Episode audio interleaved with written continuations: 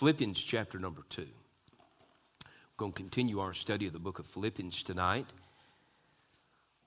Philippians chapter number 2. As you turn there to Philippians chapter number 2, let me just remind you in chapter number 1, there were actually six messages. We took nine different nights. We overviewed the book of Philippians. Then we, in chapter 1, verses 1 to 8, we noticed um, fond memories of a faithful church. Verses 9 through 11, uh, there was Paul's prayer for the Philippian believers. Verses 12 to 19, there were the things that happened unto Paul. Verse number 20, we considered Paul's faith in brief. We noticed his quandary over life and death. You remember verses 21 to 26. Those are some rich verses. Um, and then verses 27 through 30, Paul is teaching us uh, if we are Christian, we should behave as such. Last week, we looked at verses 1 through 4 of chapter number 2, and we talked about how to have a sweet fellowship. You remember that? How to have a sweet fellowship.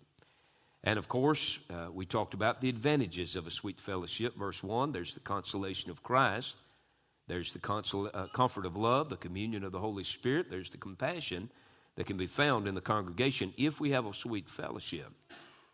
Verse number two, the ingredients of a sweet fellowship. Paul encouraged two things. Number one, the same mindset. Number two, to have the same heart about the things of Christ. Verses 3 and 4, we notice what it is that can poison a sweet fellowship. And that there's only one thing, and that is selfishness. And so he encourages us to be selfless. Selfless. Let's stand together, read verses 5 through 11. Verses 5 through 11. The Bible says, Let this mind be in you, which was also in Christ Jesus, who, being in the form of God, thought it not robbery to be equal with God, but made himself of no reputation, and took upon him the form of a servant, and was made in the likeness of men. And being found in fashion as a man, he humbled himself and became obedient unto death, even the death of the cross. Wherefore God also hath highly exalted him and given him a name which is above every name, that at the name of Jesus every knee should bow of things in heaven and things in earth and things under the earth, and that every tongue should confess that Jesus Christ is Lord to the glory of God the Father. Thank you for standing. There was almost a temptation in me uh, because of preaching this particular text so many years in a row um, around Christmas time to maybe just touch on it and then go on to verses 12 and 13. Um, I love all the book of Philippians. This is my third time over the years of pastoring to go through the book of Philippians, and I'm getting more this time than I did the first two times. It's just blessing me more. But um, but but I don't I don't want to skip over it. I, I want to look at. Now, the last two years at Christmas time here at Charity, I've not preached from this text. I preached it last year up at Brother Trivett's when I went with the group last year uh, in the Sunday service that we were able to join him there. Um, but other than that, it's been a couple of years here since we've looked at the text. But I love this text. It's one of the richest concerning Christ. The theme is supreme because it is about Christ, his person, and his work. It's all contained in a matter of just a few verses of Scripture. But he begins it with, um, Let this mind be in you, which was also in Christ Jesus. In case we don't get this far tonight, I, I love down in verse number 8 where the Bible says, He humbled himself. There are many that preach on the humiliation of Christ. There are many who have written about the humiliation of Christ. Uh, but he humbled himself. Don't ever forget that. He did it. He came to die. He humbled himself. Had he not yielded himself, had he not surrendered himself, had he not given himself, they'd have never taken him in the Garden of Gethsemane. They'd have never nailed him to the cross. Nobody would have ever taken the fist and doubled it and hit him in the jaw. Nobody would have ever plucked his beard out. It would have never happened had he not humbled himself. Don't ever forget that. We'll never forget that. Um, I want to speak under the same three headings I would if I preached this Christmas season coming up. We're all living. Um, verse number six, he deals with the deity of Christ.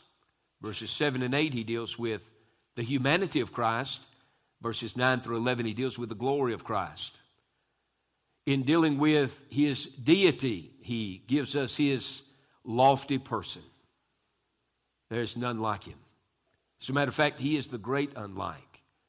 There's nobody else like him in all of heaven. You say, but there's God the Father and God the Holy Ghost. But he is the great unlike. He is the God man. Uh, concerning his humanity, Paul brings us into his lowly passion. There's something that drove him while he was here. And you know what that is that was to bear our sins in his own body. That was his passion. There were times when the Bible says his hour was not yet come. That hour was to die for us um, upon the cross of Calvary, to shed his blood for our sins. That the innocent and the pure would die for the guilty. Marvel of marvels. Um, concerning his glory, that's his lordly position. You know that as well as I. But he's not just prominent here in this passage, he is, he is preeminent. If you'll remember, whenever we were overviewing the book of Philippians, it's easy to establish there are a lot of different themes taken up with in the book of Philippians, but joy is the note that gets hit and rung over and over again. 18 times joy, rejoice, rejoicing, and the such like. And I made a statement uh, when we come to chapter 2. You remember in chapter number 1, we talked about, you see Paul and his bonds. He writes about my bonds four times in chapter number 1. It's one of his four prison epistles. But I made the statement that you can tell a lot about a preacher, me, these preachers here with us tonight, by what we do with Christ. Paul, in all of his writings, he don't get many words out until he mentions Jesus. Jesus Christ. Jesus Christ our Lord. The Lord Jesus Christ. Christ Jesus. Or the Son of Man. Or the Son of God. Or God, the eternal Son. And Miss Katie Knight, they're up, of course, at, um, of course, Brother Jay is headed to Georgia right now as we are in this service. But his wife, uh, Miss Katie, sat there and she said, I just took it upon myself and told me at class last fall. She said, I forget just how many. It would behoove you to go through and, and either underline or highlight how many times in the book of Philippians, four brief chapters, Paul doesn't get one subject dealt with or two or three sentences out and some 80 or 90 times in these four chapters, he mentions Christ. You cannot make too much of him. You cannot make too much of him. The French historian from the 1800s, Joseph uh, Renan, he said this. He said, Let the greatest surprises of the future come, but never has there arisen, nor never shall there arise another like Jesus Christ. I was sitting with Brother Jonathan Thacker and his people there the last meeting we were in in November uh, up in Bakersville, North Carolina. And on Sunday night, uh, their song leader said, Turn to Hallelujah, what a Savior. And I just took it in. You ever just sit there and take it in? And so I couldn't, I, my mind went across that. My mind comes across that, that song every time I come to this passage. That old hymn that Philip Bliss pinned down so many years ago. It magnifies Christ in His work. Listen to these, uh, listen to these five verses. Man of sorrows, what a name. For the Son of God who came, ruined sinners to reclaim. Hallelujah. What a Savior. Bearing shame and scoffing rude, in my place condemned he stood, sealed my pardon with his blood. Hallelujah. What a Savior. Guilty, vile, and helpless we, spotless Lamb of God was he. Full atonement can it be? Hallelujah, what a Savior. Lifted up was he to die. It is finished, was his cry. Now in heaven exalted high. Hallelujah, what a Savior. When he comes, our glorious King, all his ransom to home to bring, then anew his song we'll sing. Hallelujah. What a Savior. Thomas Hastings wrote, No mortal can with him compare among the sons of men. Fair is he than all the fair who fills the heavenly train. I say with Mr. Bliss and with Mr. Hastings, there's none like him. Hallelujah. Hallelujah means praise Yahweh, right? And it's translated in the Old Testament Psalms, praise ye the Lord. It's always right to praise him. It's right to praise him on the mountaintop, and it's right to praise him in the valley. It's right to, to praise him when you wake up in the morning and you're fresh and brisk. And it's right to praise him at the end of a long day. Um, nobody compares to him. He outshines them all.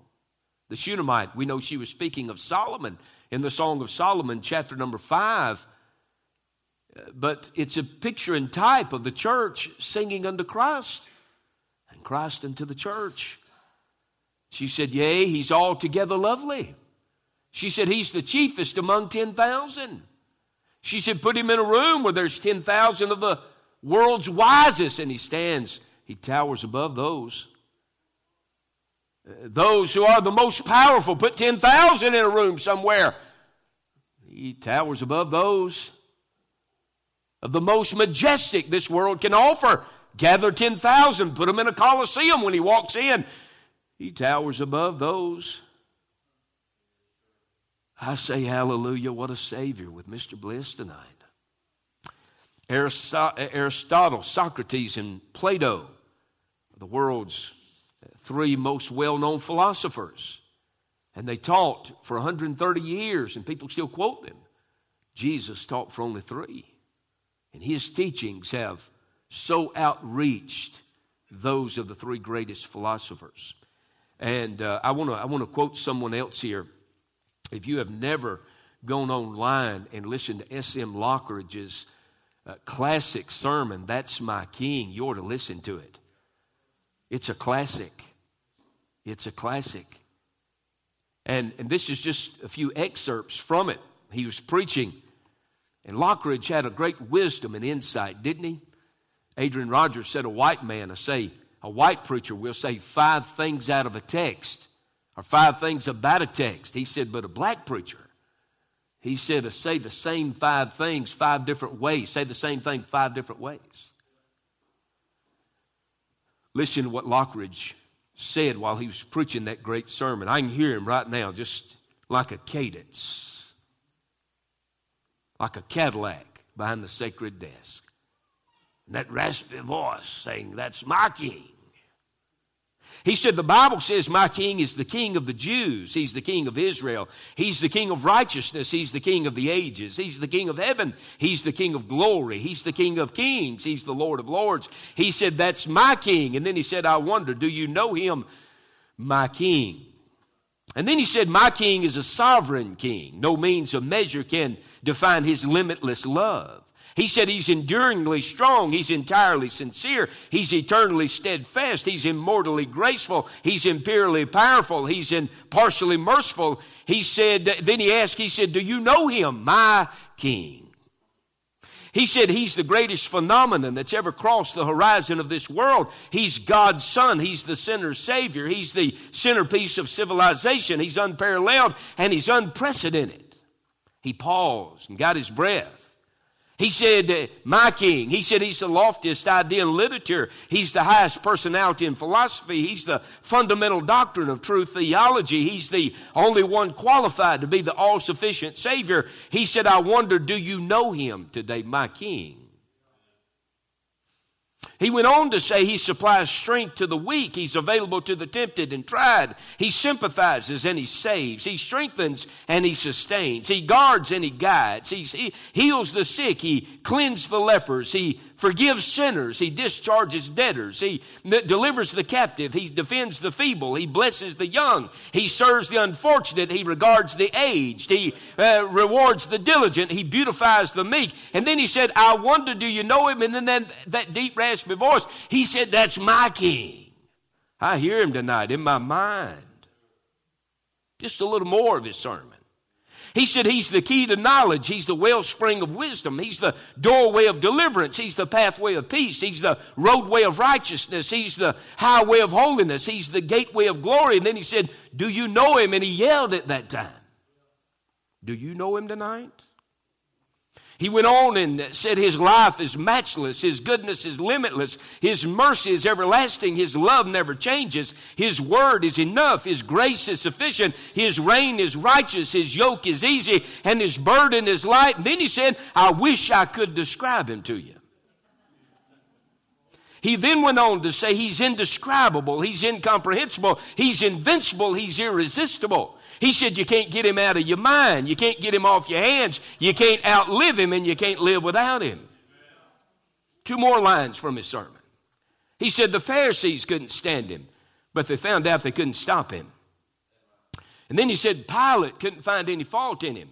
Herod couldn't kill him, death couldn't handle him, and the grave couldn't hold him. Then he said, Hey, that's my king. That's my king tonight. And when you come to this passage, you come to a lordly passage. It's about the king. Uh, our old pastor, Amanda, will remember when I say this. He'd get stirred up and then he'd go to preaching about King Jesus. He'd call him King Jesus. He'd talk about the kings of other places, and then he'd say, But they don't uh, compare to King Jesus, my king. Here, Paul presents Christ in such a way. Hersey Davis said it's the sublimest passage. And sublimest is not even a word, he was a theologian. He said it's the sublimest passage in all of Paul's writing about Christ. Roy Laurin, the devotional writer of commentary material, Roy Laurin said it's one of the greatest and most profound statements in all the Bible. Charles Lamb said, he said, I'm reminded when I come to this passage of Shakespeare walked into the room, we'd all stand. But if Jesus walked in, we'd all fall on our faces. Consider with me the deity of Christ, verse number six. The deity of Christ. Who, being in the form of God, thought it not robbery to be equal with God. His deity. His being God he mentions here the essence of his person. He writes in verse number six, who being in the form of God. This word form does not talk about the shape or the silhouette of God, but the essence of God. Who being in the essence of God, of the same essence as God. You remember John chapter number one, verse number one. John the apostle wrote, In the beginning was the Word, and the Word was with God. And he said, By the way, the Word was God. You remember what the angel had to say? The angel said, uh, prior to his birth, they shall call his name Emmanuel, which being interpreted is God with us. God with us. He is God, a very God. The essence of his person, who being in the form of God, in all of his traits, in all of his characteristics, Christ, the Lord Jesus Christ, is God. He's not some heavenly bellboy. Somehow we think we can run him up in a corner, force him to do what we want him to do. You'll never manipulate him. He's not some, not some heavenly bell uh, boy or bus boy. He's not JC in the house. He's not the big daddy in the sky. He's not just the man upstairs. But he is God. That's who he is. That's who saved me. The God man, Christ Jesus the essence of his person, the eternality of his person. You notice again, verse number six, he says, Who being in the form of God. That word being carries with it the idea of existing or subsisting. He says, Who being, who existing in the form of God. Who, who subsisting in the form of God. Before he ever was a man, he was God. And all of eternity, he's God. Before there ever was a world, He's God. Before there ever were any stars. You know, we like that poetic language we preachers sometimes use, and we talk about how He flung the stars into space. But really, He didn't do that. He just said, let it be, and it was. He flung His voice out into space. That's who we worship tonight. His eternality. He said in John 8, in verse number 58, group of Jews were saying, uh, We have Abraham our father. God is our father, is their claim. He said, I'll tell you something. He said, Before Abraham was, I am. I am. I think sometimes in the minds of uh, church going folk, folk think if the Lord will ever get any better, I'll, I'll get in on what he's doing. I'll get in on him. He won't ever get any better. Do you hear what I said? He's perfect. He won't ever get any better. He's not learning anything tonight. His omniscience is perfect. He, he, he needs nothing outside of himself to exist. Um, sometimes, sometimes we say, um, you know, we'll be preaching or teaching or trying to witness to somebody, and we'll say, well, now the Lord needs you to, the Lord don't need you to do anything. The Lord don't need anything tonight. Matter of fact, the only thing in the Gospels that we're aware of, I heard a preacher point this out in North Carolina last year. He said the only time, far as he could tell, in the Bible that, that the Lord ever said he had need of anything, it was for that old donkey that he got on the back of and rode out his triumphal entry into Jerusalem. If that be the case, if you have need of anything, it's just a bunch of old donkeys. And by the looks of most of us, we fit the bill. He ain't going to get no better, friend. He's not going to get any better. We, we, try to put a guilt trip on when we want to have revival, right? It, we'll say, boy, if y'all get right, if I'll get right, if we'll get right, uh, God will send revival. Did you know when God has blown through this country on three major occasions and affected this whole country? Did you know it was a spontaneous move of God?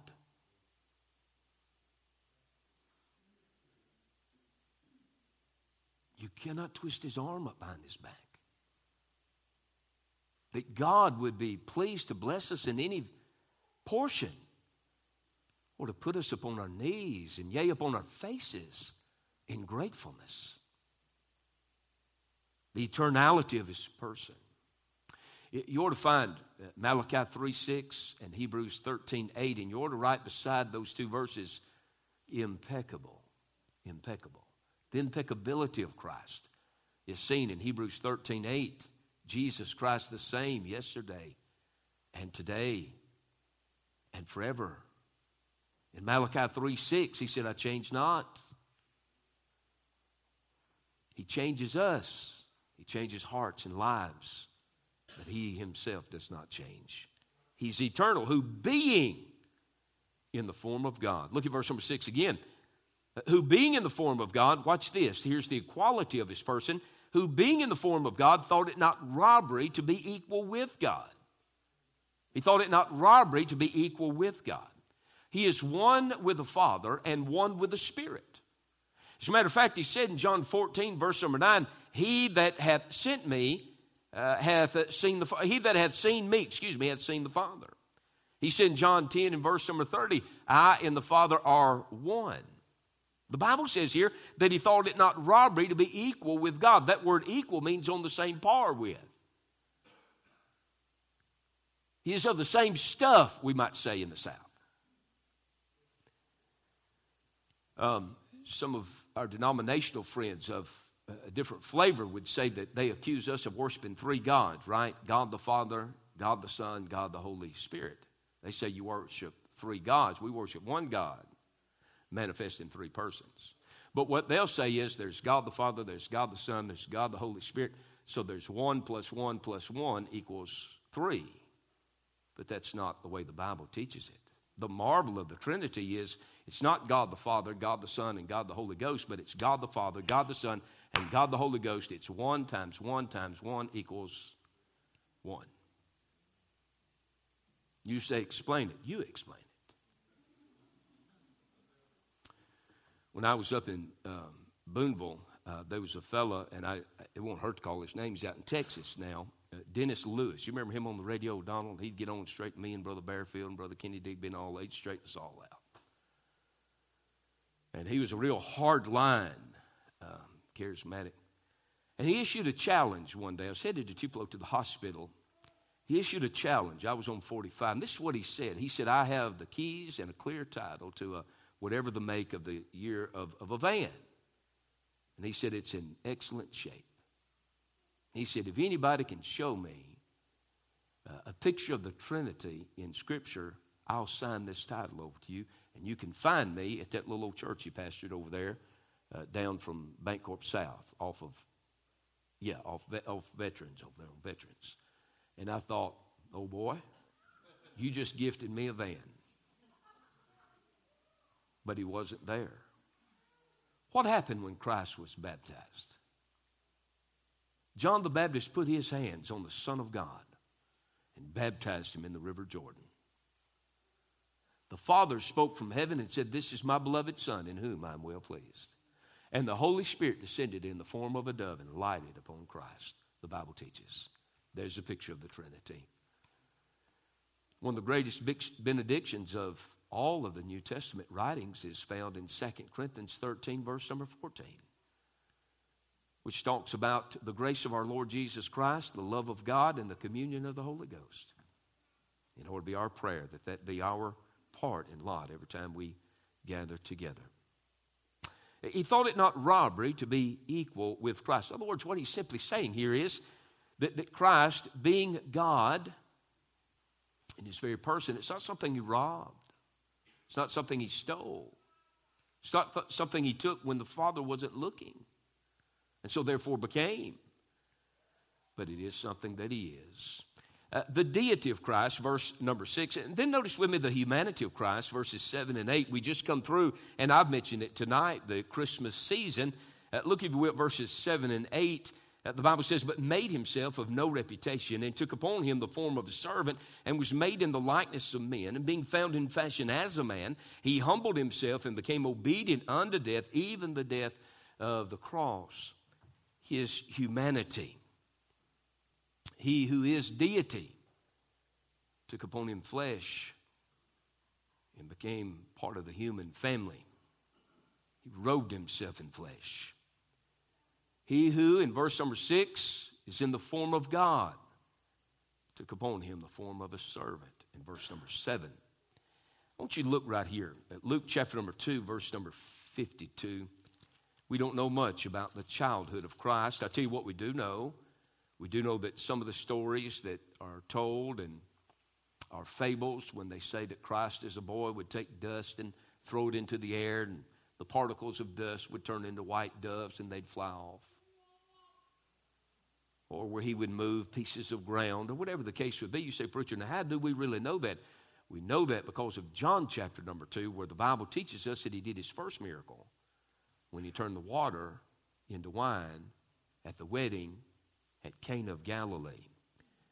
I want to show you something. This speaks to his humanity. You ought to mark this verse in your uh, Bible. In Luke 2, verse number 52, I'm talking about the humanity of Christ. Now, there are other verses where we see his humanity, where he thirsted, where he hungered, where he wearied, and a number of other things. But look, if you will, you see even early on in his life, very early in his life, the Bible says uh, about his young life, Luke 2.52, and Jesus increased in wisdom and stature and in favor with God and man. That speaks of his humanity. As a man, as a boy, as a child, he had to grow. It's amazing, isn't it? The God man, he had to grow. Uh, go back over with me to Philippians chapter number 2. Consider with me his condescension, which speaks of what he gave up. Verse uh, number 7 of Philippians 2. Notice this first phrase, um, but made himself of no reputation. He made himself of no reputation.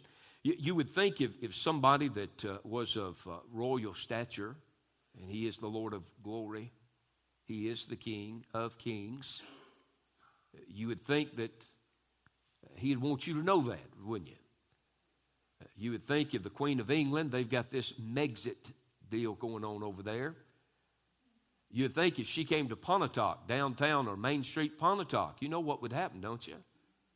It'd be reported all over this country, around this world.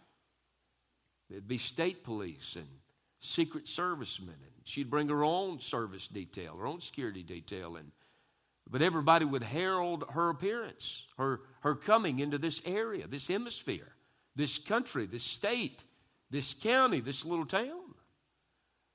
But when Jesus came into this world, he made himself of no reputation. It speaks of his condescension. He stooped very low to come for the likes of us. 2 Corinthians 8, uh, verse number 9 says, uh, For you know the grace of our Lord Jesus Christ, that uh, though he was rich, yet for your sakes he became poor, that ye through his poverty might be rich. The Bible says, but made himself of no reputation. It literally means he divested himself. Be making your way to John 13, please. I want to read four verses of scripture here. You'll get a word picture for the condescension of Christ in these verses. He divested himself. Another word for divest means to empty. He emptied himself. What did he empty himself of? Beloved, he laid his majesty by, he laid his glory by to come into this world. He was a man that walked among men, and most did not know who he was, did not recognize him. Look at John 13, verses 1 through 4. The Bible says, that Now, before the feast of the Passover, when Jesus knew that his hour was come, that he should depart out of this world unto the Father, having loved his own which were in the world, he loved them unto, de- uh, unto the end. Verse 2. And supper being ended, the devil having now put into the heart of Judas Iscariot, Simon's son, to betray him, Jesus, knowing that the Father had given all things into his hands, and that he was come from God and went to God, he riseth from supper, and laid aside his garments, and took a towel, and girded himself. And you know what follows? He'll wash the feet of the disciples. He knew it was time. And so he takes his garment he's wearing, he takes it off, and he lays it by. And he takes a towel and he girds himself. Then he takes a basin of water and he goes from one disciple to the next disciple and he washes their feet, which was the position of a servant, by the way. Usually a servant would have done that. When men would have come into a gathering place like this, nobody else would do it, and so Christ rises from the supper table and he does it. You say, Preacher, I wouldn't wash anybody's feet. You might miss a blessing. I've heard of preachers when one would step out of the way, when the church would know who it was they would extend the call to, and the next pastor would accept the call. I've, I've often heard where uh, the elder preacher would ask for a basin of water, and at the close of his service, where he would preach his final time, he'd get down on his hands and knees, roll up his shirt sleeves, and wash the feet of that pastor. Adrian Rogers did it for Steve Gaines. It'd be hard to let somebody wash your feet, number one. Be hard, number two, to wash somebody's feet. And a bunch of folk looking on. He didn't just wash the feet of, of Andrew, who's in the business of bringing people to Christ. He washed the feet of Simon Peter, that would three times curse and swear that he didn't know him. When he came to Judas Iscariot, he washed his feet too. What humility. Notice not only his condescension back here in our text in verse number seven of Philippians 2, but his communication that speaks of what he took up.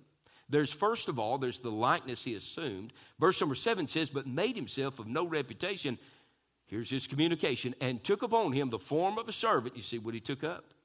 Took upon him the form of a servant and was made in the likeness uh, of men. He took upon him the form of a servant, made in the likeness of men.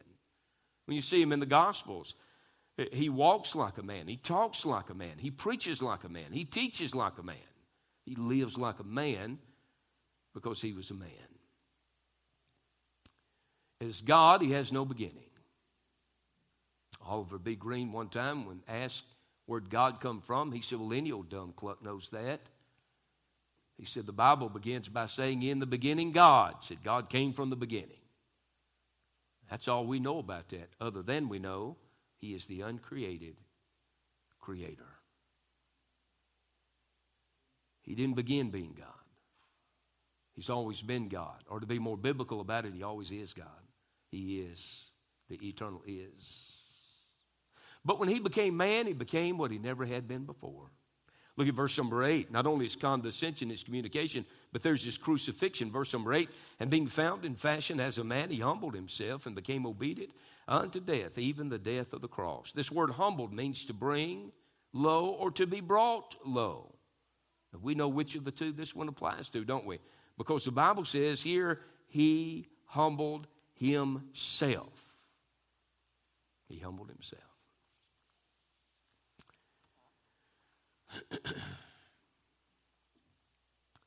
Voluntarily, he empties himself. Voluntarily, voluntarily he stoops low. Voluntarily in the Trinity, he says, I'm the one, I go. He lays his glory by. It's a good thing he did, isn't it? If he hadn't have, when he walked through the tomb, he wouldn't have had to say, Lazarus, come forth. Lazarus would have just got up, said, The Lord has arrived. He laid his glory by. He gave himself to the cruel cross of Calvary to die for our sins. I say with Mr. Bliss, Hallelujah.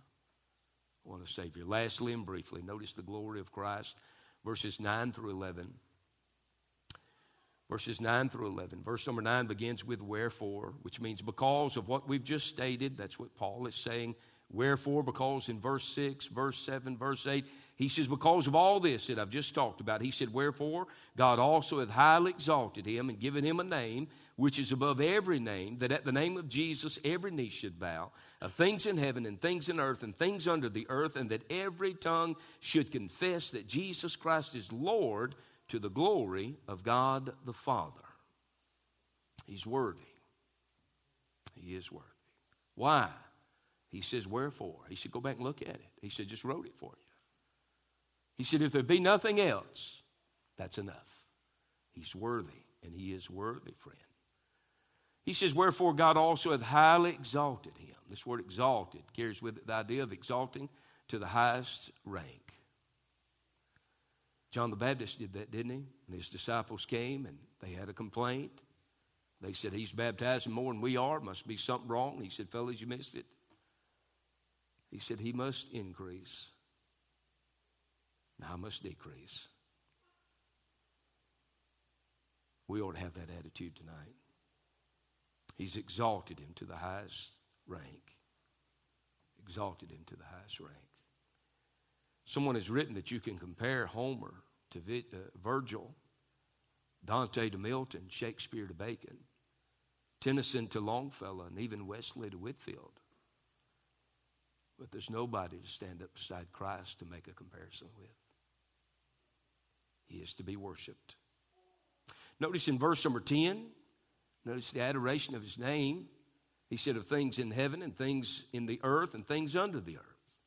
The things in heaven, the angels, the archangels, the cherubim, the seraphim, all of heaven worships him. You say, Preacher, I'm not worshiping him tonight. Don't think for a second he ever goes without being worshiped. He says things in the earth, that's every man, every woman, every child, all of humanity, things under the earth. The spiritually dead that have died and gone on and in hell. Even Satan one day will have to bow the knee. Say, Yes, Jesus Christ is Lord. Lastly, the acknowledgement of his name. He says in verse number 11, the Bible says, verse number 11, with this I'm done, and that every tongue should confess that Jesus Christ is Lord to the glory of God the Father. To confess means to agree and to confess openly. That's what this word confess means. That's what it means. A couple of times when preaching this text around Christmas time, I've used, and some of you may remember E.P. Scott, the pioneer missionary to India. He took his, he took his violin with him when he, when he went to India, and he made a makeshift, somewhat of a, like a teepee type of a structure. And while he was there, uh, he uh, was surrounded by some of the native men that felt threatened by uh, this white man being amongst them that they'd never laid eyes on. And so he, he felt that he was threatened and his life was about to be taken. And rather than being anxious and fretting, he wrote in his journal that he stepped back in his makeshift lodge. It was his intention to eventually build him somewhat of a hut or house to live in more comfortably. But amongst his bags of belongings was that violin, and he took it out and he sat down in front of his little teepee lean to type of a setup. And he started playing All Hail the Power in Jesus' name. And the more he played it, the calmer those men from India became until finally they dropped their arms by their side, went back to where they came from. Years down the road, years down the road. He won many of those tribesmen to the Lord, and he asked them if any of them were of that number. And they, some he was able to meet and win to the Lord, and he said uh, they told him that they were there, and it was their intention to take his life because they felt threatened by him being there. They had no idea what business he had there. But they could not explain the peace that overcame them. He taught them the song, taught them how to sing it in their native tongue. All hail the power. In Jesus' name. That was their song for years as E.P. Scott led them. Just a few lines of that song, and I'm done. All hail the power of Jesus' name. Let angels prostrate fall. Bring forth the royal diadem and crown him Lord of all. Let every kindred, every tribe on this terrestrial ball to him all majesty ascribe and crown him Lord of all. One day, every tribesman, one day, uh, every man, no matter what the color of his skin is, one day, everyone will bow the knee and will confess Jesus Christ is Lord to the glory of God the Father. There you have it in those verses, but don't miss verse 5, which says, Let this mind be in you, which was also in Christ Jesus. He was willing to become servant so that others uh, might be gathered with him one day. May our hearts be the same. Miss Angie, if you'll come, please.